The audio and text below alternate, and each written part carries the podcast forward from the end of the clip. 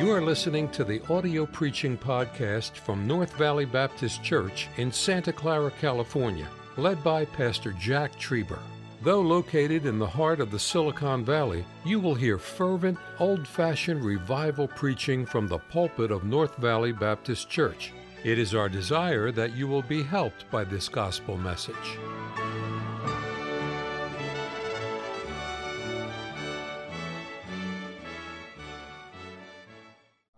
Take your Bible this evening and I want you to turn. I'm not going to ask you to stand simply because I have several places I want you to read. I want you to turn to the book of Ezra and chapter number one. Ezra chapter number one. While you're turning there, I do want to say it certainly is to be home. Uh, my, my travels this summer have taken me all across the country, but what a privilege to represent Golden State Baptist College and uh, to see what God is doing across our land. You know, sometimes if we're not careful, we get the Elijah syndrome. We think we're the only one. There's no other churches, there are no other Christians that everybody else has gone the way of compromise and the way of worldliness. But I just want to say tonight there is hope. There are 7,000 others that have not bowed the knee to Baal. Uh, I'm glad that scattered across this country in cities and hamlets and towns and villages, there are churches, country churches, city churches, big churches, small churches that are still proclaiming the gospel still living for God, still serving Him, and enjoying the blessings of the Lord. But there's no place like North Valley Baptist Church, and uh, it's certainly good to be back home. Ezra chapter number one. I, I want to read just a couple of verses, and then I want you to turn to another place. So if you'll just follow along. Ezra chapter number one, verse number one. Now, in the first year of Cyrus, king of Persia, that the word of the Lord by the mouth of Jeremiah might be fulfilled, the Lord stirred up the spirit of Cyrus, king of Persia, that he made a proclamation throughout all his kingdom and put it also in writing, saying, Thus saith Cyrus, king of Persia, The Lord God of heaven hath given me all the kingdoms of the earth, and he hath charged me to build him an house at Jerusalem, which is in Judah. Who is there among you of all his people? his God uh, be with him, and let him go up to Jerusalem, which is in Judah, and build the house of the Lord God of Israel. He is the God which is in Jerusalem. Now, I want you to notice a statement. I want you to notice the purpose that all that is going to transpire is hinged upon. He said in verse number three, here is their goal. They are going to build the house of the Lord God of Israel. What is the purpose that they're going to undertake in the book of Ezra? It is to build the house of the Lord God of Israel. Let's say that together. It's to build the house of the Lord God of Israel. Let's say it one more time. To build the house of the Lord God of Israel. Now turn over with me, if you will, to Ezra chapter number 6. Ezra chapter number 6 and verse number 14. Notice what the Bible says. And the elders of the Jews builded, and they prospered through the prophesying of Haggai the prophet and Zechariah the son of Iddo. And they builded and finished it according to the commandment of the God of Israel and according to the commandment of Cyrus and Darius and Artaxerxes, king of Persia. And this house was finished on the third day of the month Adar which was in the sixth year of the reign of Darius the king. Now, notice their purpose was to build the house of the Lord God of Israel. And the Bible says in verse number 15 of chapter 6, and this house was finished. They accomplished their purpose. Now, turn with me, if you will, to the book of Nehemiah. The book of Nehemiah and chapter number 2. Nehemiah chapter number 2, and let's look at verse number 17. The Bible says, this is Nehemiah speaking. Then said I unto them, You see the distress that we are in, how Jerusalem lieth waste, and the gates thereof are burned with fire. Come and let us build up the wall of Jerusalem, that we be no more a reproach. Then I told them of the hand of my God, which is good upon me, and also the king's words that he had spoken unto me. And they said, Let us rise up and build. So they strengthened their hand for this good work. Now, notice in verse number 17, we learn the purpose, the whole focus behind the work of Nehemiah, while the work of Ezra was to build the house of the Lord God of Israel. The focus of Nehemiah was found in verse number 17 let us build up the wall of Jerusalem. Let's say that together. And let us build up the wall of Jerusalem. What was the purpose of Nehemiah? To build up the wall of Jerusalem. Now, let's turn over to Nehemiah chapter number 6 and verse number 15. Nehemiah chapter 6 and verse number 15. So the wall was finished in the 20 and 5th day of the month Elul in 50 and two days. Let's pray. Heavenly Father, we thank you so much for the wonderful privilege that is ours to gather in your house to hold in our hands a copy of the Word of God, the, the mind of God put in writing so that we can discover what you think, what you desire, what you want from us. We don't have to question, we don't have to wonder, we have it in black and white. And Lord, tonight as we open your word and we look to it, we pray that you might open our minds, that we might perceive your message. Uh, open our hearts that we might receive it. Most of all, may our spirits be willing to make application and implement it in our own lives. And we'll thank you for what you do, for we ask in Jesus' name and for his sake. Amen. Now, the books of Ezra and Nehemiah record events that took place, that transpired uh, during the return of the people of Israel from captivity back to the promised land. We understand how that because of Israel's sin, because of Judah's sin, God had pronounced judgment upon them. He had promised them, uh, even as far back as the days of Moses, if they rebelled against him, he would send them into captivity. And God always keeps His word. You can mark it down. God will always do what God says He will do. It may not be on your schedule or on my schedule, but on God's schedule, He will fulfill His word. They rebelled against God. They went into idolatry and to immorality, all kind of iniquity. And so God sent them into captivity under the hands of the Babylonians. Now, they went into captivity in three different stages or three phases, as it were. Uh, they, they went uh, in three different groups. God would send the Babylonians to come, and, and first of all, they took the royal seed. They took uh, those who were nobles. Daniel went in that crowd as they went into captivity. Then, because of their continued rebellion, Nebuchadnezzar came back again and took some more into captivity. And Ezekiel went in the second group that went into captivity. And finally, because of their continued rebellion, Nebuchadnezzar came and took the remnant of the nation into captivity. And they were there for 70 years. Now, just like they went in in three different phases, so they returned from captivity in three different phases or three different stages. In 538, uh, during the reign of Cyrus, uh, a, a group returned under Zerubbabel, and you read of that in Ezra chapter number 2. Then, in the reign of Artaxerxes in 458 BC, another group returned under the leadership of this man by the name of Ezra. And then, of course, in 444 BC, Nehemiah led a third uh, group uh, of exiles back to Jerusalem. And so the books of Ezra and Nehemiah record for us the return of the people back from captivity. Now, the focus of the book of Ezra is on the rebuilding of the temple. Remember, what was their purpose? To build the house of the Lord God of Israel. When, when the people had gone into captivity, the Babylonians had destroyed Solomon's temple, and so there was no place of worship. There was no house of God in that promised land. And so when they came back, under the edict of Cyrus, and later on, as, as they continued to filter back in, their focus was to rebuild, to build the house of God in Jerusalem. Now, when Nehemiah returned later on, uh, the, the temple had been rebuilt. in some fashion. It had been completed, it had been finished. We read of that in Ezra chapter number six.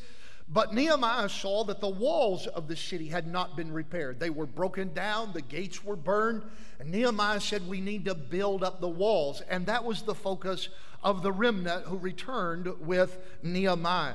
And with these thoughts in mind, I want to give you some, some considerations on, on this parallel thought establishing worship and erecting walls establishing worship and erecting walls. I want you to consider three things with me very quickly this evening. Number one, let's think about the typology represented. As we consider the focus of these books, note what they picture. As we look at the book of Ezra, we found that their purpose, their, their goal was to rebuild the house of the Lord God of Israel.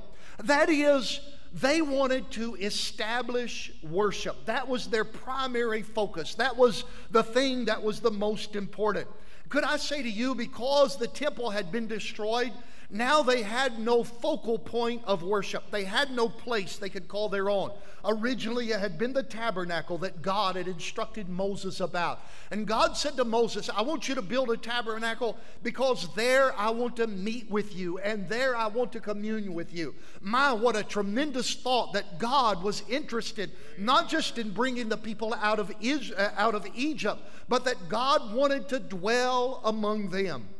That God wanted to fellowship with his people, that God wanted to be in close contact with them. Man, what an amazing thought that the God of heaven would be so concerned with fallen humanity that he not just desired to save them, but he wanted to live among them. And of course, when Solomon came and, and then built the temple, they moved those artifacts. Uh, they moved that focal point of worship from the tabernacle, which they used in the wilderness, now to the temple which Solomon had built. But when Nebuchadnezzar came and the third time, they had already stripped the gold off of the gates uh, uh, uh, the doors of that temple, they uh, looted it of all of its brass, of all of its gold, all of its valuables, and then they lit it on fire. They burned it to the ground, and there was absolutely nothing left. And for 70 years, that place has lain dormant. But now there's a burden in the heart. God begins to move and God begins to work and he takes a heathen king by the name of Cyrus and he says, You need to go. You need to send these people back so they can build me a place. God said, 70 years without them being in my presence is too long. I want to be back among them. I want to live among them. I want to walk with them. I want to talk with them. I want to fellowship with them. And God stirs Cyrus and Zerubbabel, and they come back and they begin to rebuild that. You know what that speaks of? That speaks our, of our communion with God. You see, that temple was the place where God met with them at the mercy seat. That was the place God communed with them. And can I say to you that it is of utmost importance that you and I have a regular time of communing with God? Oh, I trust that you can say the words of that song and mean them with all of your heart. That He walks with me and He talks with me and He tells me that I am His own. How important it is for us to establish that worship. And can I say, worship is more than just coming to a church service, worship is more than just an emotional experience. Worship is, uh, is really a relationship in which we extol His worth and we exalt him for who he is and for what he does. Remember the wise men in Matthew chapter number two? The Bible says they, they said, Where is he that is born king of the Jews? For we have seen a star in the east and are come to worship him. And by the way, if they came with the purpose in mind of worshiping him, we can learn some lessons from them. I would say to you that worship involves attendance. They couldn't worship him without coming. That was why they came was to worship him. Can I say that's why we come to this place is to worship him? It's not about who's preaching. It's not about who's singing. It's not about who's playing an instrument. It's about Him, about who we should be preaching. It's about Him, about who we should be singing. It's about Him for whom we should be playing. It's all about Him. We come to worship Him. And it's hard to worship Him if you don't attend. But can I say, more than just worshiping on Sunday and on Wednesday, we ought to worship Him on Monday. And we ought to worship Him on Tuesday. And we ought to worship Him on Thursday. And we ought to worship Him on Friday. And we ought to worship Him on Saturday. And that means that you and I must attend, have a place where we come into His presence where we meet with Him, where we extol Him and we exalt Him for simply who He is. It's not that we're coming to get something from Him, we're just coming to praise Him for who He is and for what He has already done. That's worship. It involves our attendance. Can I say this? When they came to worship Him, you'll notice that it included their assets. They presented unto Him gifts of gold and frankincense and myrrh. Could I say this? It's hard to worship Him without involving your assets. And that means your treasures. That means your time, because your time is your own. You do with it what you will. That means your talents. If you have a talent to sing, you ought to use it for the glory of God and to worship Him. If you have a talent to play an instrument, you ought to be up here playing an instrument for the glory of God, using your ability to worship Him. If you have a talent uh, uh, of some kind of ability, you ought to find a place where it can be used in the worship and for the purpose of the furthering of the work of God. That is what worship is about, is about taking our assets and giving it to Him. Why? Because He is worthy. Then could I say, not only did it involve their attendance and their assets, but it involved their acquiescence. Remember, the Bible says, and being warned of God by an angel, they departed to their own country another way. They didn't go back the same way they had come. You know why? Because God had told them to go a different way. It, it's, it's like this they were wise when they came. I'm sure they took the best route. I'm sure they took the safest route. I'm sure they took the shortest route. The route that was the most advisable these wise men must have taken when they came to worship Him. That means when they went back, it was not the humanly speaking the safest route. It was not the most advisable route, and it was probably not the shortest route, but it was God's route. Can I say in our life, sometimes we don't understand why God says go this way rather than this way because, humanly speaking, this is the way that makes sense. But you know what? When we worship Him, we say, Fine, Lord, you know things that I don't know. You're God, and I'm just a man, and so I'm going to acquiesce. I'm going to yield to your way, and I'm going to go the way you direct me with my life. That's what worship is all about. So, the book of Ezra is about establishing worship. Very quickly, notice that the book of Nehemiah is about building the wall of Jerusalem. He said in Nehemiah chapter 2 and verse number 17, Let us build up the wall of Jerusalem. The book of Nehemiah is about erecting walls. You see, at the same time that the city had been destroyed and, and the temple had been destroyed, the gates, uh, the, the uh, temple had been set on fire. At the same time, the gates of the city had been burned and the walls had been torn down, they had been destroyed. And so now the people needed to rebuild them to secure the city from their enemies. And by the way, just as establishing worship, as building that house of God pictures for us our communion uh, with God, so this erection of the walls represents to us our convictions for living. You see, the Bible has a lot to say about this. For example, in Psalm 1, in verse number 1, blessed is the man that walketh not in the counsel of the ungodly, nor standeth in the way of sinners, nor sitteth in the seat of the scornful.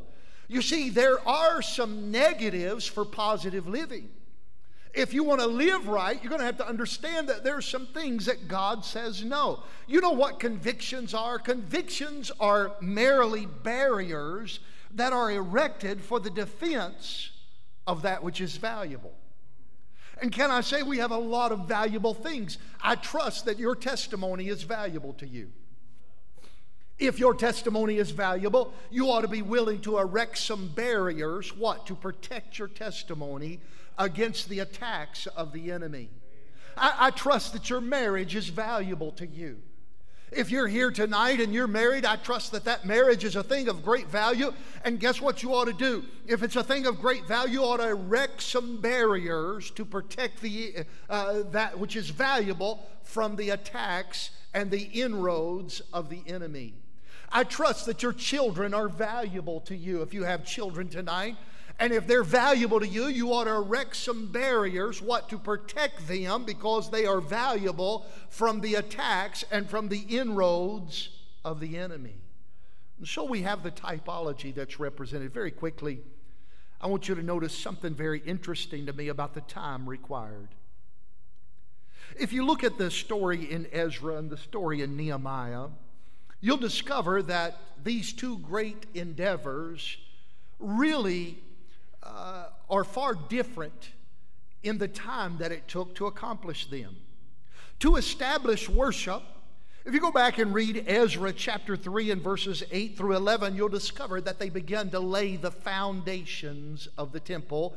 And as best we can determine, that occurred in 536 BC. Now, when we get over to Ezra chapter 6 and verse number 15, we read it in our reading tonight. They finished the house, they completed the building thereof, but that actually occurred in 516 BC. That means it took approximately 20 years for them to build the house of God. Can I tell you, worship is not something that is established, communion with God is not something that's quickly set up. You know what it takes? It takes day after day after day, week after week, month after month, just every day saying, I'm going to meet with God. I'm going to walk with God. I want to have time when God can talk to me. I want to see what God has to say.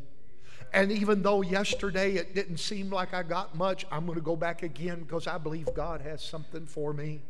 And I'm going to go back again, and I'm going to go back again, and I'm going to go back again. And I want to tell you, day after day, week after week, month after month, year after year, it's kind of like being in a marriage. You think you know someone, and then you marry them. And all of a sudden, you find out all kind of stuff that you never knew before. You didn't know she squeezed the toothpaste from the middle of the tube.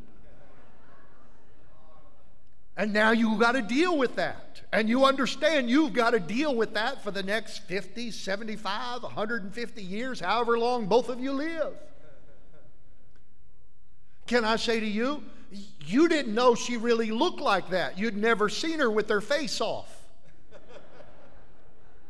And by the way, she had never known how loud you snored because she had never heard you sleep before. See, all of these things are new things. You know what you have to do? Uh, you're married, yes, you're, you're connected one to the other. But guess what happens over those next many years? You begin to build a relationship. You begin to know what she likes and what she doesn't like. And if you love her, you begin to try to strive to do those things that she likes and try to stop doing those things that she doesn't like. Oh, can I say that's the way it is with God? You get saved, and it's the most wonderful thing. But that's only the beginning. Because as you live and as you read His Word and as you commune with Him, you begin to find out God doesn't like this. Oh, but what if I really love Him? You know what I try to do? I try to stop doing that. And yeah, sure, I mess up, but guess what I do? Just like I do with my wife, I go and I have to say, I'm sorry. I messed up, and I shouldn't have said that. I shouldn't have done that. I shouldn't have reacted in that way. Will you forgive me? And guess what? God always forgives. And we start again, but it's a continual, long term process communion with God. But then notice when they built these walls, Nehemiah chapter 6 and verse number 15. So the wall was finished in the 20 and 5th day of the month, Elul, in 50 and two days. It only took them 52 days to build the walls, and yet 20 years to establish worship by building the house of God. Can I say this? Walls are easier than worship. That's why a lot of people just try to build more walls. Because it's easier just to say, okay, I, am I'm, I'm going to say that I'm not doing this anymore. I'm just going to build a wall here. But then they don't develop a relationship. And then when they stumble and fall, they say, well, what I need is another wall. Oh, but can I say, just building walls alone is not going to suffice for you to have a successful journey in your Christian life. Here's the truth revealed. Notice number three the truth revealed. There's some things about these two endeavors which they have in common. I want you to realize tonight that both of them were inspired by God. God said you need to establish worship, and the same God said you need to erect walls. Can I say, you and I, in our life, we both need to establish worship and we need to erect walls. Walls are easier. That's why we concentrate on walls, because we always like to do what's easiest, don't we? But God says worship is just as important. It may take you longer, it may require more effort, you may have to put more in it. You, you may endeavor for a longer time before you see some real results, but I want you to establish worship just as bad as I want you to erect walls. They were both inspired by God. By the way, study it out, you'll discover that both of them were infuriating to the enemy. Just like God wants you to establish worship and God wants you to erect walls, the enemy doesn't want you to do either one. The enemy wants you to leave the walls broken down, and the enemy wants you to stay with no place and no regular time, no regular location to worship God and commune with Him. And by the way, it's really amazing that in chapter number four, four is the number of the world in the Bible. In chapter number four of Ezra, the enemy rises up against their building of the temple. And in chapter number four, the enemy rises up against their building of the walls in Nehemiah. The world does not want you to have worship, and the world does not want you to have walls, and they will fight against you. By the way, both of these things required investment. It took time, it took money, and it took labor. And can I say, if we're going to amount to anything for God, we're going to have to understand that it's going to take some investment. I'm going to have to be willing to put myself into this thing of building a relationship with God and erecting some walls to keep me safe. And by the way, both were invaluable. Could I say it this way? Walls do not make you spiritual, and worship will not keep you safe. You know what you need? You need both.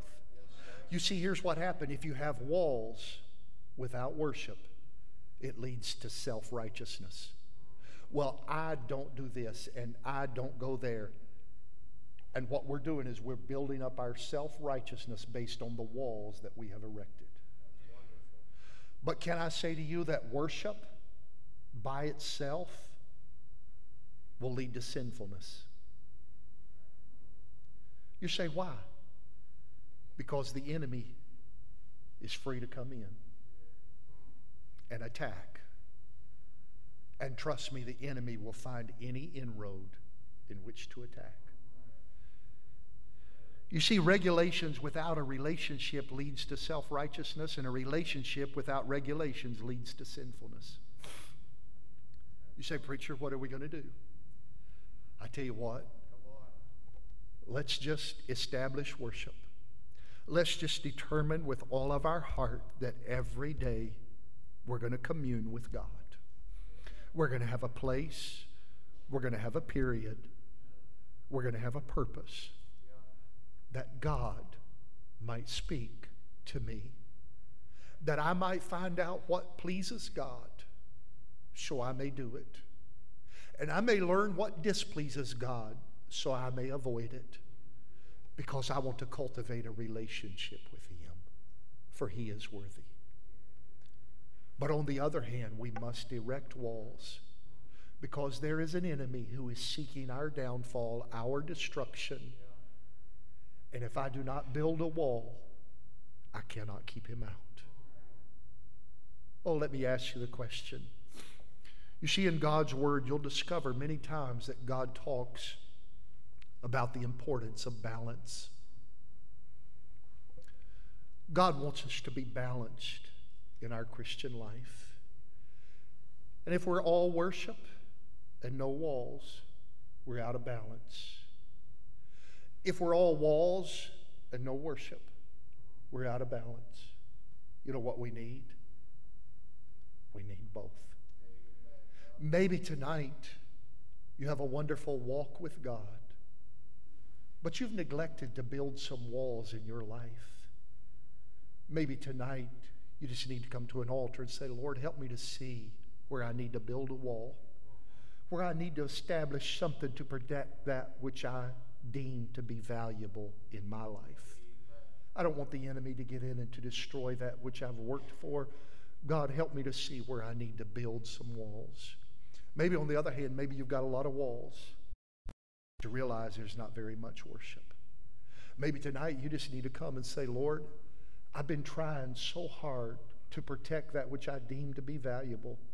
But tonight I realize I've just been taking the easy road. I haven't really worked on cultivating a relationship with you.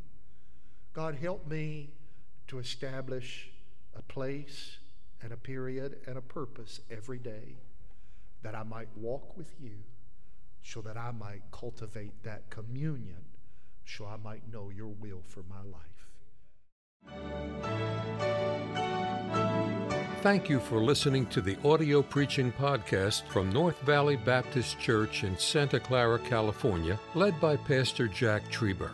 For more information about our ministry or to find out how to get in contact with us, visit our website at nvbc.org.